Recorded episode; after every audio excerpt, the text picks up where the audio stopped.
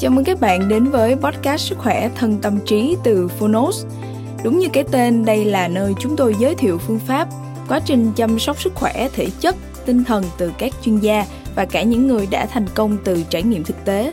Thông qua chương 1 của những sách nói được chọn lọc bởi đội ngũ Phonos, chúng tôi hy vọng bạn sẽ tìm được cho mình những cuốn sách phù hợp với những kiến thức hữu ích, hướng tới một lối sống lành mạnh, tích cực, bình an và tràn đầy ý nghĩa Podcast Sức khỏe thân tâm trí được phát sóng đều đặn vào thứ hai và thứ tư hàng tuần. Mời các bạn cùng đón nghe. Và nếu yêu thích podcast này, hãy tải ngay ứng dụng âm thanh số và sách nói có bản quyền Phonos để nghe trọn vẹn cuốn sách cũng như khám phá các nội dung hấp dẫn khác như tóm tắt sách, ebook, thiền, truyện thiếu nhi, truyện ngủ, nhạc chủ đề, vân vân. Còn bây giờ hãy cùng lắng nghe chương 1 của cuốn sách hôm nay nhé.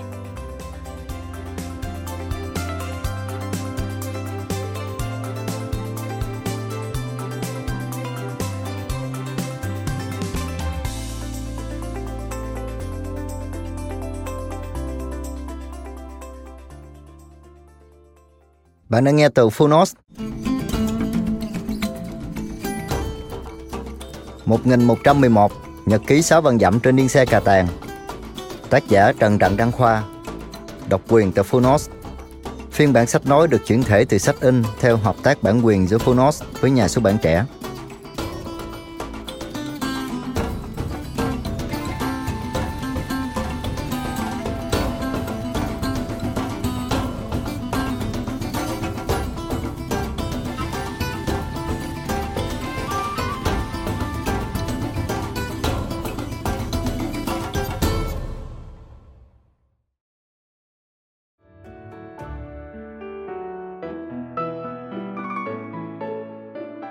Chào bạn, tôi là Trần Đại Đăng Khoa, tác giả sách 1111, Nhật ký 6 vạn dặm trên yên xe cà tàng. Bạn đang nghe giọng nói của tôi từ Funos. Khi cuốn sách này ra đời, à, tôi vẫn còn có chút không tin rằng mình đã hoàn thành một chuyến đi kéo dài 3 năm liên tục như vậy. Hằng ngày tôi đều ghi chép lại những nơi mình đi qua, những món đã ăn, những con người đã gặp. Dù chẳng thể nhớ hết được, nhưng tôi biết chuyến đi này vẫn để lại trong lòng mình những rung cảm thật sâu, thật đậm và là trải nghiệm đáng giá của cả đời người. Hy vọng rằng chuyến hành trình đi qua 7 châu lục, 65 quốc gia và vùng lãnh thổ của tôi sẽ thắp lên tình yêu du lịch trong các bạn. Cùng dịch chuyển và khám phá thêm thật nhiều miền đất mới nhé. Xin cảm ơn Phonos về đã cùng tôi đưa phiên bản sách nói này đến các bạn. Chúc các bạn nghe sách vui vẻ.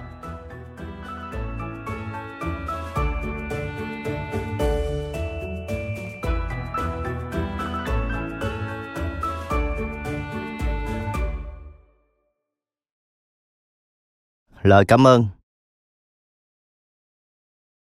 Cảm ơn ba mẹ đã dạy cho con biết mơ ước, để cho phép con được tự do đi tìm định nghĩa của hạnh phúc cho đời mình và cho con được sống và phiêu lãng trong một cuộc đời con hằng ước mơ từ thuở bé thơ.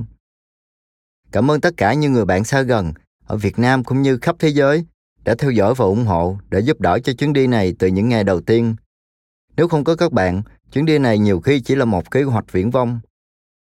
Đặc biệt cảm ơn nhà văn Hiền Trang đã giúp tôi sắp xếp cuốn sách này từ những trang nhật ký gian dở Cảm ơn nhà xuất bản trẻ đã giúp tôi biên tập lại và đưa nó đến tay độc giả. Không có con đường nào dẫn đến hạnh phúc. Hạnh phúc là con đường. There's no way to happiness. Happiness is the way. Ngày thứ 528 trong chuyến đi, xem như một nửa cuộc hành trình kéo dài 1111 ngày này. Tôi ngồi một mình ở bờ biển Ilulissat, Greenland, nhìn ra Bắc băng dương giá lạnh và Bắc cực quang đang nhảy múa trên bầu trời giữa đêm Bắc cực và nghĩ về những gì đã qua. Giờ này ở Việt Nam chắc mọi người vừa ngủ dậy và bắt đầu một ngày mới. Nhưng tại đây vẫn đang là nửa đêm. Lâu lâu những cơn gió từ biển Bắc lại tràn tới, lạnh ngắt dù tôi đã mặc bao nhiêu lớp áo, lớp quần trên người. Lúc này lại không có Memo bên cạnh, do bạn ấy đang phải trú đông ở Canada, bên bờ kia Đại Tây Dương, nên tôi ngồi đây một mình, cô đơn, lạc lõng, chỉ còn mình tôi và ánh sáng ma mị trên bầu trời kia. Lòng vừa thư thái vừa nặng trĩu, Tôi đắm chìm vào những dòng suy nghĩ miên man về những thứ tôi nhớ được từ ngày cất tiếng khóc chào đời đến giây phút này. Tôi nhận ra dù nhân loại có thay đổi bao nhiêu, dù khoa học công nghệ có phát triển thế nào, dù những giao thức thông tin liên lạc có hiện đại và giúp đỡ con người ra sao, hay dù con người có đặt chân đến những hành tinh xa xôi đến mấy, thì trái đất này vẫn sẽ giữ mãi một kích cỡ, một diện tích, một diện mạo. Sẽ có những niềm vui, nỗi buồn, những sầu ai khổ hạnh của một người nào đó trên trái đất. Sẽ có chiến tranh, hòa bình, đau thương, mất mát, hạnh phúc, sẽ có hội ngộ và ly tán, sẽ có những biến chuyển to lớn trên thế giới. Nên nếu sống trên đời mà không được đi đây đi đó, không được thấy, không được nghe, không nếm, không ngửi, không cảm nhận thế gian thì quả là đáng tiếc vô cùng tận.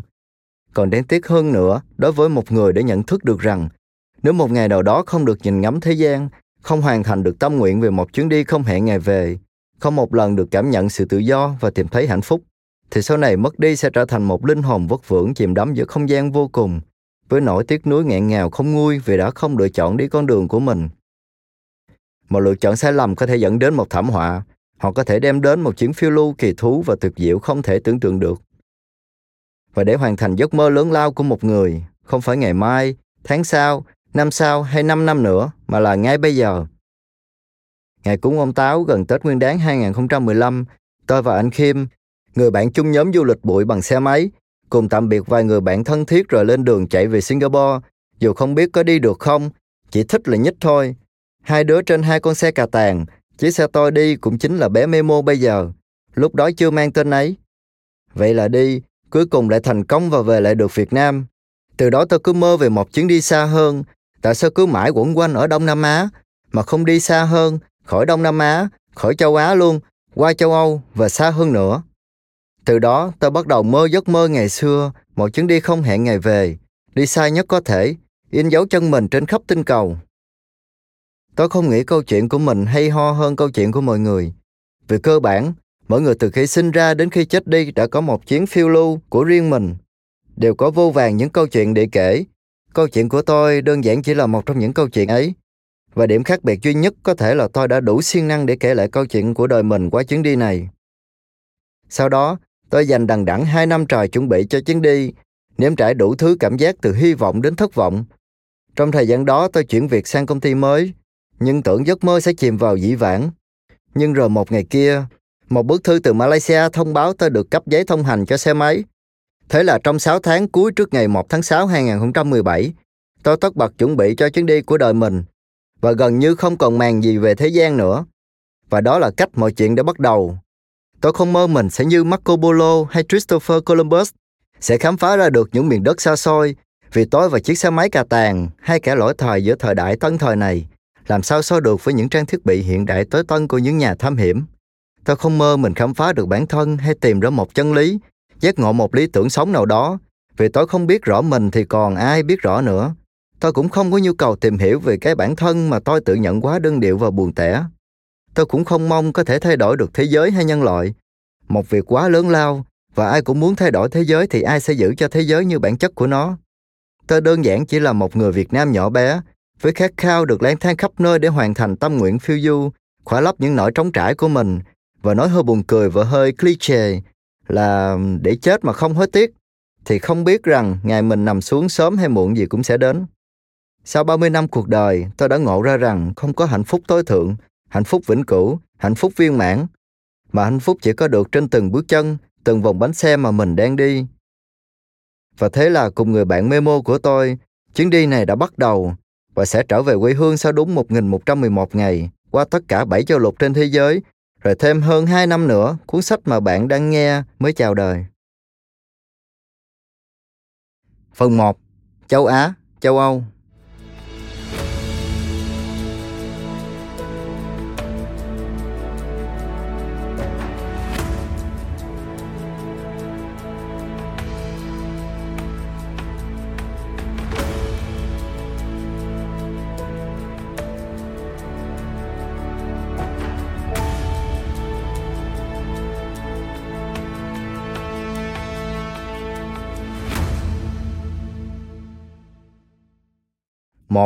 Việt Nam. Giấc mơ về chuyến đi không hẹn ngày về.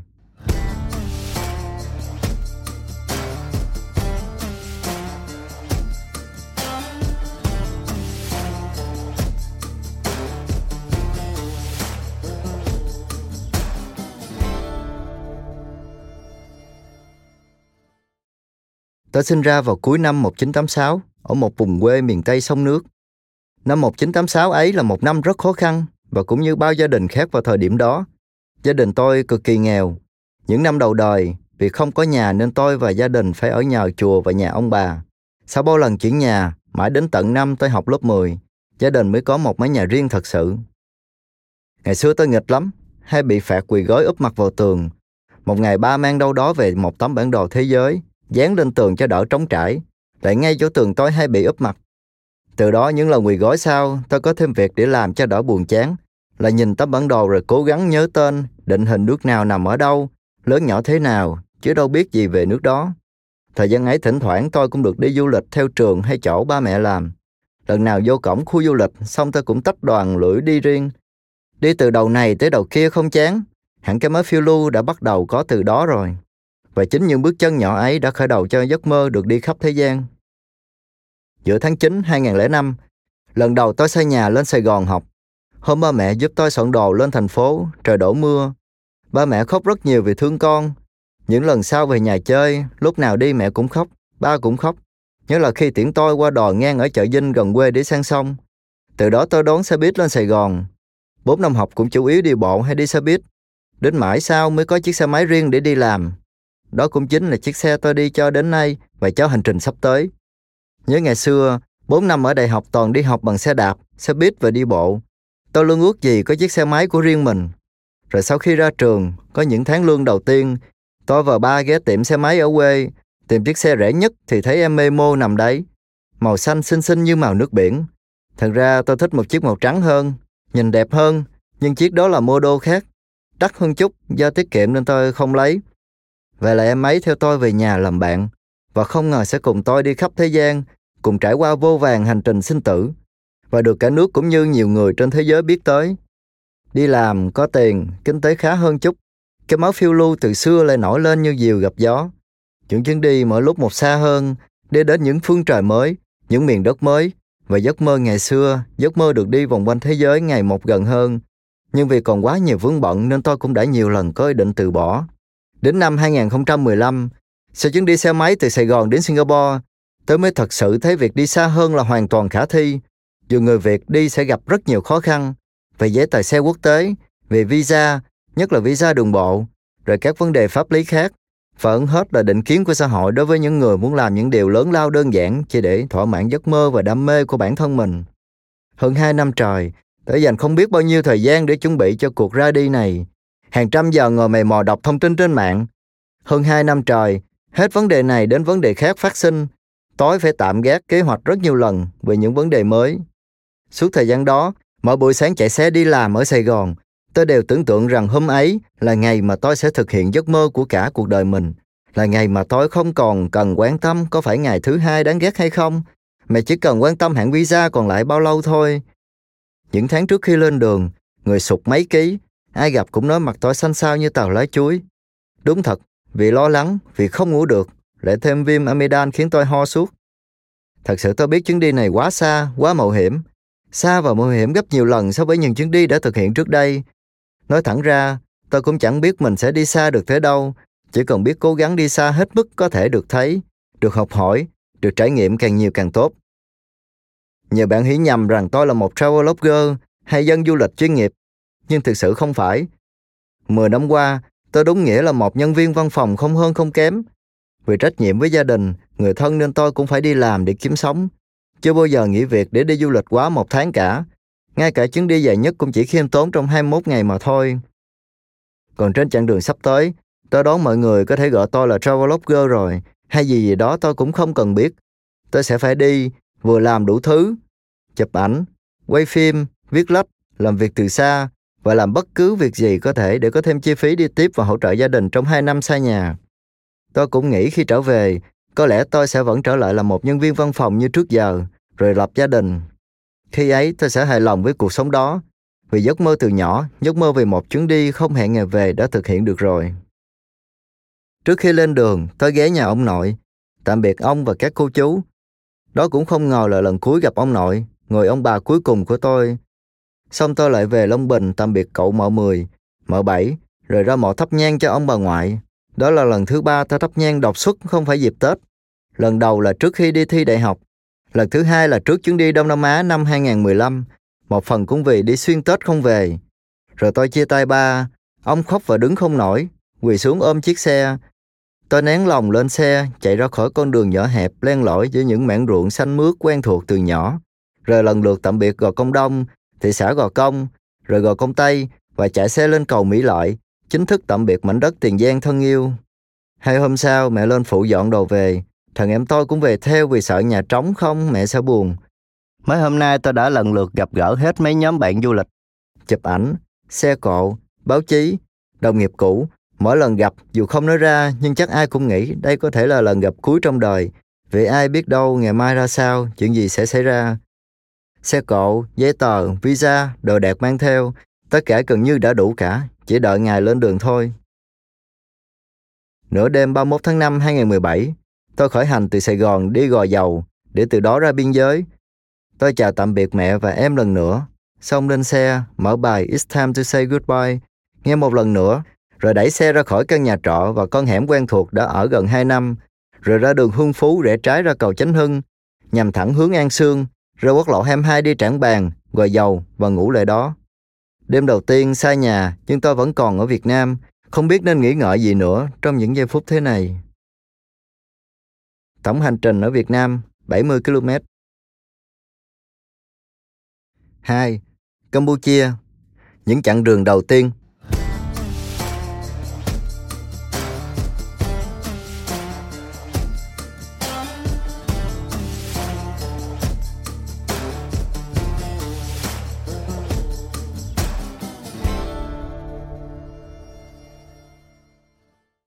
Sau một đêm ngủ tạm ở Gò Dầu, sáng mở mắt dậy, tôi nhận ra cái ngày chờ đợi bao năm cuối cùng đã đến. Cảm giác đầy phấn khích nhưng cũng đầy lo lắng khi nghĩ về những ngày sắp tới. Tôi cắn tạm hai thanh sô-cô-la rồi tranh thủ qua cửa khẩu một bài cách đó 10 km.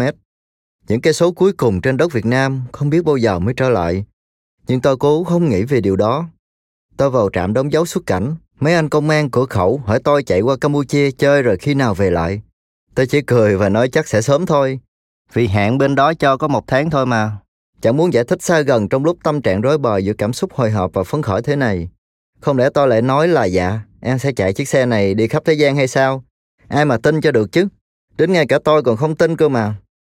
Xong tôi ra cột mốc 171, chụp ảnh kỷ niệm và gọi về nhà lần nữa trước khi tắt sóng điện thoại. Ba mẹ chỉ nói vỏn vẹn, chúc con may mắn. Biết nói gì nhiều hơn bây giờ, mặc dù tôi nghĩ chắc ba mẹ cũng đang khóc thầm như tôi. Cảm xúc khi ấy đơn thuần là không thể nói ra, mà có nói ra cũng chẳng ai hiểu được cái sự lớn lao mà tôi đang làm. Ít nhất là trong suy nghĩ của tôi. Nói thật là dù hôm nay tôi có bị một chiếc xe vô tình tông phải và phải nói lời từ biệt với đời thì tôi cũng vui và mãn nguyện. Cuối cùng sau bao năm chuẩn bị, sau biết bao nước mắt và sự dày vò trong tâm hồn khi cân nhắc giữa việc chịu nhục, nói với mọi người rằng thôi tôi không đi nữa vì quá nhiều nguy hiểm chờ chực với việc chấp nhận nguy hiểm để thực hiện được tâm nguyện đời mình, tôi đã quyết định thực hiện chuyến đi này. Chuyến đi không hổ thẹn với đời của một thằng đàn ông 30 tuổi, sống lay lắc giữa cuộc đời buồn tẻ, không có gì trong tay, ngoài một giấc mơ lớn. Rồi thì giây phút ấy cũng đến. Cái giây phút nổ máy đề ba, chạy những cây số đầu tiên ở nước ngoài, tiến về Phnom Penh. Đến vòng xoay tượng đài độc lập, tôi tình cờ gặp anh Tấn, một người Việt sống tha hương không giấy tờ ở Campuchia từ những năm 1980 đến nay. Mặc dù ở Việt Nam anh vẫn còn hộ khẩu, đâu đó ở phường 4 quận 8, cũng không xa nơi tôi ở, nhưng bây giờ có muốn về cũng không về được. Tình cảnh đó giống thân phận của vô vàng người Việt tại đây, tiếng thôi lưỡng nan. Tôi mua giúp anh một ly nước mía, vị đậm ngọt hơn nước mía Việt Nam, rồi đi tiếp theo quốc lộ 5 đến Kampong Chhnang và ngủ lại. Lần này tôi đi dọc bờ nam sông Tonle Sap thuộc Mekong, chứ không đi đường bờ Bắc lên Siem Reap như hồi năm 2015 phần cũng để xem phía Nam có gì mới mẻ hay ho không. Khách sạn nơi tôi ở giá 6 đô la một đêm, sạch sẽ và an toàn. Tôi nấu mì gói ăn. Thôi thì cũng nên tiết kiệm ngay từ ngày đầu. Lên đường với số tiền ít ỏi thế này mà công việc quảng cáo định làm trong tương lai cũng chưa tới đâu. Cẩn tắc vô ưu. Tôi nhắn tin ngay cho mẹ để mẹ yên tâm. Đây cũng không phải lần đầu xa quê hương trên con xe máy cũ kỹ, nhưng là lần đầu đi xa vậy. Trên Facebook, rất nhiều người bắt đầu theo dõi và chúc tôi thường lộ bình an. Thực lòng tôi vui nhưng cũng lo, vì mới đi được có một ngày. Giả sử không tới đâu chắc xấu hổ chết. Tôi nghĩ chỉ ra khỏi Đông Nam Á, xa hơn chuyến đi xa nhất của tôi trước đây thì tôi mới có thể tự tin. Những ngày tôi đi trên đất Campuchia, đất nước này đang sát ngày bầu cử. Xe chạy đầy đường, căng băng rôn và oan oan lo tuyên truyền. Trời mát mẻ và nhiều mây, một cơn mưa thoáng đến, thoáng đi. Tới Bát Tâm Bang, Tôi đi ăn, xem bắn pháo hoa và ca nhạc ngoài trời của đảng Nhân dân Campuchia, đảng của Hun Sen, tôi tổ chức dọc bờ sông Sanker. Pháo hoa thỉnh thoảng nổ ầm ĩ và có lần rớt xuống sát ngay chỗ tôi ngồi ăn, làm tôi giật bắn mình. Một con bé con da đen nhẽm đến nói gì đó chắc xin tiền, tôi không cho mà gọi thêm dĩa mì cho nó. Cái thân nhỏ xíu gầy còm mà ăn thấy thương. Đến ngày thứ ba, do đã ở sát biên giới Thái Lan nên tôi quyết định dành hẳn một ngày để nghỉ ngơi và lang thang thành phố Battambang. Đường còn dài, có chi mà vội. Đi đâu làm gì cũng chỉ quanh quẩn trên quả đất này thôi mà. Tuy là thành phố lớn thứ hai của Campuchia, nhưng nơi này là một điểm du lịch ít được biết tới.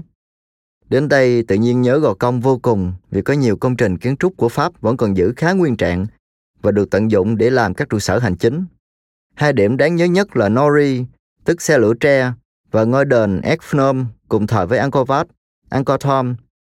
Xe lửa tre là một sáng kiến của người dân bản địa khi tận dụng đường ray được xây dựng từ thời Pháp. Các toa là các sàn đơn giản đang bằng tre, tàu chạy bằng động cơ thô sơ, chỉ dùng để chở khách du lịch một đoạn ngắn, chứ không đi xa về Phnom Penh hay sang Thái.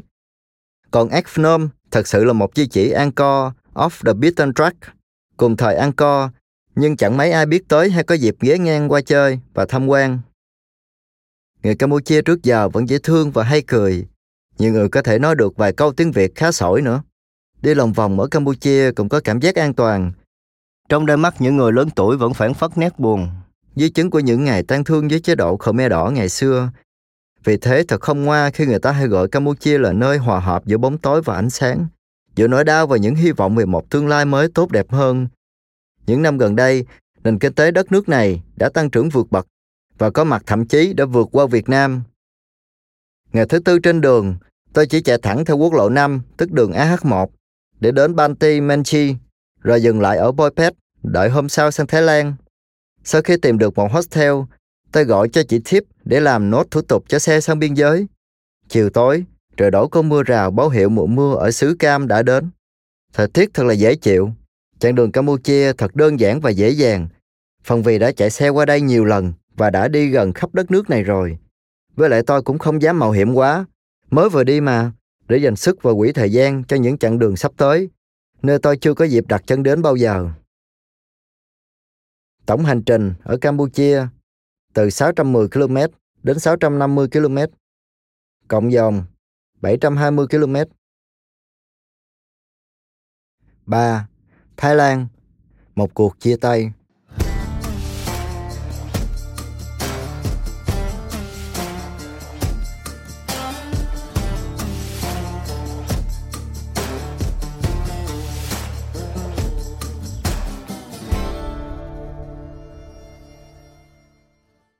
vì đã hẹn với chị Thiếp và anh Thâm ở cửa khẩu lúc 8 giờ để làm thủ tục sang Thái. Tôi dậy sớm và tới Poipet sớm một tiếng. Khi vào đóng dấu xuất cảnh cam, tôi phải bỏ xe ở ngoài, dù cũng sợ nhưng đi một mình nên đành chịu vậy. Nhớ hồi đi với anh Ken năm 2015, cảnh sát không cho xe ra, nhưng lần này mọi chuyện bình thường. Đóng dấu xong, anh cảnh sát cam còn xin thêm 10.000 ria nữa chứ. Nhưng tôi cũng đọc và cũng nghe nói nhiều về vấn đề này rồi nên cũng không lạ lẫm gì. Qua khỏi cây cầu là tôi đã đặt chân lên đất Thái và bắt đầu phải đổi sang làng bên trái ở cây cầu nó giữa hai đất nước. Chạy bên trái không khó lắm với người chạy xe máy, chỉ khó cho người chạy ô tô do vô lăng phải nằm ở một bên. Chị Thiếp đã đứng đợi sẵn ngay đầu cửa khẩu, mà việc diễn ra cực nhanh vì mọi giấy tờ đã được chuẩn bị từ trước. Việc chuyển xe qua Thái tốn nhiều tiền thật. Cũng gần nửa tháng lương còm của tôi chứ ít gì. Tiếc lắm, nhưng thôi đó là một phần của chuyến đi. Cũng không có thời gian tìm giải pháp tiết kiệm hơn cách Bangkok khoảng 130 km. Sau khoảng thời gian dài bám theo chiếc xe tải của anh Thâm, do luật mới xe nhập cảnh phải có người bên đại lý bảo lãnh và chạy cùng. Nghĩ sao chiếc xe còi cọc của tôi có thể đuổi kịp chứ? Tôi chẳng thèm đuổi theo nữa. Đói quá rồi. Tôi ghé 7-Eleven ven đường mua hai bịch bánh mì ăn liền cho nhanh và tiết kiệm. Thế mà tính ra cũng chẳng tiết kiệm mấy. Có một đoạn tôi đi lạc vào đường cao tốc nhưng kịp quay lại, rồi cũng tới được Bangkok mà nếm trải kẹt xe Bangkok đã nhớ Sài Gòn chút. Nhưng may cũng tới kịp để lấy giấy tờ. Anh Thâm tới sau chút vì kẹt xe. Tôi phải trả thêm 750 bạc tiền xăng cho anh ấy. Và vì anh ấy không có tiền lẻ thối lẻ tàu 1.000 bạc nên tôi bảo anh ấy giữ luôn. Anh liền tặng lại tôi một lá cờ Thái và đồng xu may mắn. Một mặt có anh hình mặt Phật, mà còn lại là bốn giai đoạn Đức Phật giác ngộ. Đồng xu theo tôi suốt hành trình sau này, tôi chẳng hề gặp một tai nạn nào. Có phải đó chính là phước lành của Đức Phật ban cho một kẻ vô thần như tôi? Sau đó, tôi lại lội về nhà Tú Ngọc ngay đại học văn phòng thương mại Thái Lan, University of the Thai Chamber of Commerce, định ngủ nhờ vài ngày rồi kiếm chỗ nào đó đi chơi viết phóng sự. Tú đã ở đây được 4 năm để học tiến sĩ, nói cũng được khá khá tiếng Thái nhưng không viết được. Tú dẫn tôi đi ăn ở một tiệm gần làng đại học, rất ngon và cũng cực kỳ rẻ. Ngày thứ sáu của chuyến hành trình, tôi phải dậy sớm, chạy xe rất xa, tận bờ sông cạnh cầu Rama 4 để tìm chỗ đóng thùng xe theo tiêu chuẩn vận chuyển hàng hóa đường không.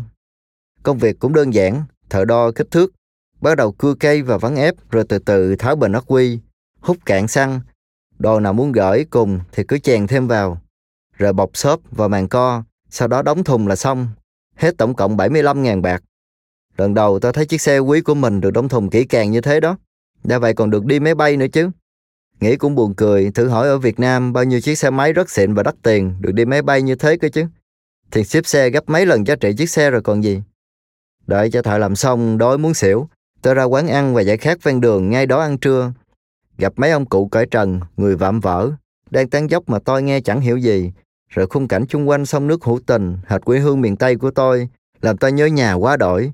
Dù đi mới được một tuần thôi, Gửi xe xong, tôi bắt taxi qua thiền viện Satira Dhammasathan chơi. Vì nghe Thú nói rất đẹp, tốn cũng khá tiền vì đi xa. Thiền viện chỉ cho nữ tu, chùa trang trí tiểu cảnh cây xanh rất đẹp và mát mẻ. Đúng nghĩa một ốc đảo an lành giữa lòng Bangkok cốc nhộn nhịp. Chỗ này không thu phí vào, ở trong có khu vực riêng để thiền định, không cho chụp ảnh. Thôi thì vào để thiền định một chút và ngẫm nghĩ về cuộc đời mình từ khi sinh ra đến giờ, trước khi nói lời tạm biệt Đông Nam Á. Ngồi chơi chán chê, Tôi lại cuốc bộ ra bến đò gần đó, xong đi xe ôm hết 200 bạc về cho thu chặt. Thử cảm giác xe ôm ở Thái Lan xem có khác gì Việt Nam không, nhưng chẳng khác mấy. Mấy anh chàng cũng kiểu rất tự tin về tay lái mình, xẻ bưởi, luồn lắp giữa dòng xe cộ can đặt vào giờ cao điểm. Xong tôi lại đi Skytrain về ga Ari và cuốc bộ hai cái số về nhà Thú Ngọc. Vậy là tôi đã dùng cả bốn loại hình vận tải khác nhau cho ngày hôm nay. Đò ngang, xe ôm, taxi, tàu điện trên cao, chưa kể đi bộ, tiết kiệm hết mức có thể mà lại còn trải nghiệm được nhiều thứ linh tinh nữa. Đã biết trước nhưng ở lâu mới thấy, đúng là người Thái rất nhường nhịn nhau, đặc biệt trong việc chạy xe. Đường phố cũng sạch sẽ và có cảm giác an toàn lắm. Dù anh lấy xe thúc thúc, có nói coi chừng đầu đạt, nhưng nghĩ xác suất bị cướp giật chắc cũng không đáng kể nên tôi mặc kệ. Trong người tôi hiện có gì để cướp cơ chứ. Ngày tiếp theo, tôi dậy sớm đi đi xe buýt số 13 qua TIC, trụ sở của công ty Trans Air Cargo, để đóng tiền. Xe buýt số 13 thuộc quyền quản lý của nhà nước nhưng rất cũ kỹ, sàn lót gỗ, khá trái ngược với tình hình giao thông chung của Thái và là một hình ảnh tương phản với BTS hay MRT của Bangkok. Được cái vé xe buýt giá rất rẻ, chỉ khoảng 10 bạc. Sau khi đóng 27.000 bạc, tôi ghé lại Erawan, khu đền năm xưa bị khủng bố, gây chấn động đất nước Thái Lan, Đông Nam Á và cả thế giới. Tôi đã từng đến đây chụp mấy tấm ảnh cho bài phóng sự trong đợt công tác gần đây nhất. Lần ấy, tôi được nghe kể sau vài ngày vẫn còn tứ chi người rơi xuống vì lực bom nổ quá mạnh. Lần đến Bangkok này cũng là lần thứ hai T và tôi hẹn đi chơi ở đây. Lần đầu tiên cách đây 2 năm, hồi ấy vui biết bao nhiêu và có thật nhiều kỷ niệm. Còn lần này T đặt vé máy bay qua chơi 3 ngày. Đầu tiên còn định không qua vì giận tôi dời hẹn đi mà không báo trước. Và sợ gặp thì vui rồi chia tay lại buồn. Có chuyện tình nào không có niềm vui lẫn nỗi buồn, nụ cười và nước mắt cơ chứ. Mới hôm sau, tôi dẫn tê ghé Grand Palace, Hoàng Cung và Watford chơi. Trời nắng kinh khủng. Đến giờ vẫn còn nhiều người vào viếng vua Rama IX Bhumibol Adulyadej mất hồi năm ngoái. Người Thái yêu vua khủng khiếp. Cũng có nhiều ý kiến trái chiều về chuyện này. Như trong quyển The King That Never Smile, vị vua không bao giờ cười, viết về vị vua này. Còn vị vua Rama X Vajiralongkorn mới lên ngôi dù gần đây bắt đầu có tiếng nói và rất được yêu mến nhưng vẫn bị xem như là một hình ảnh tượng trưng cho vương quốc Thái Lan, không được lòng người dân như cha mình, ảnh hưởng khá nhiều đến uy tín của chế độ quân chủ Thái Lan. Vua Rama chính được người dân kính trọng và yêu mến hơn vì những đóng góp của ông trong lịch sử. Ông được nhiều người Thái Lan cực kỳ tôn kính và xem như vị thánh sống. Vào Watford, tôi quỳ gối cầu nguyện hai lần trong và ngoài khu tượng Phật nằm. Sau đó hai đứa ra khu Siam mua sắm. Tôi mua được chiếc túi có vẻ ưng ý và rẻ lắm. Rồi chúng tôi lại về chợ cho tôi chặt chơi nhưng không mua sắm gì cả.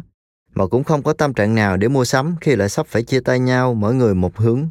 Người xuống phương Nam, người sang phương Tây. Những thứ vật chất kia cũng chẳng có ý nghĩa gì nhiều, mà có mua gì tôi cũng không đem theo được vì hành lý quá nhiều rồi.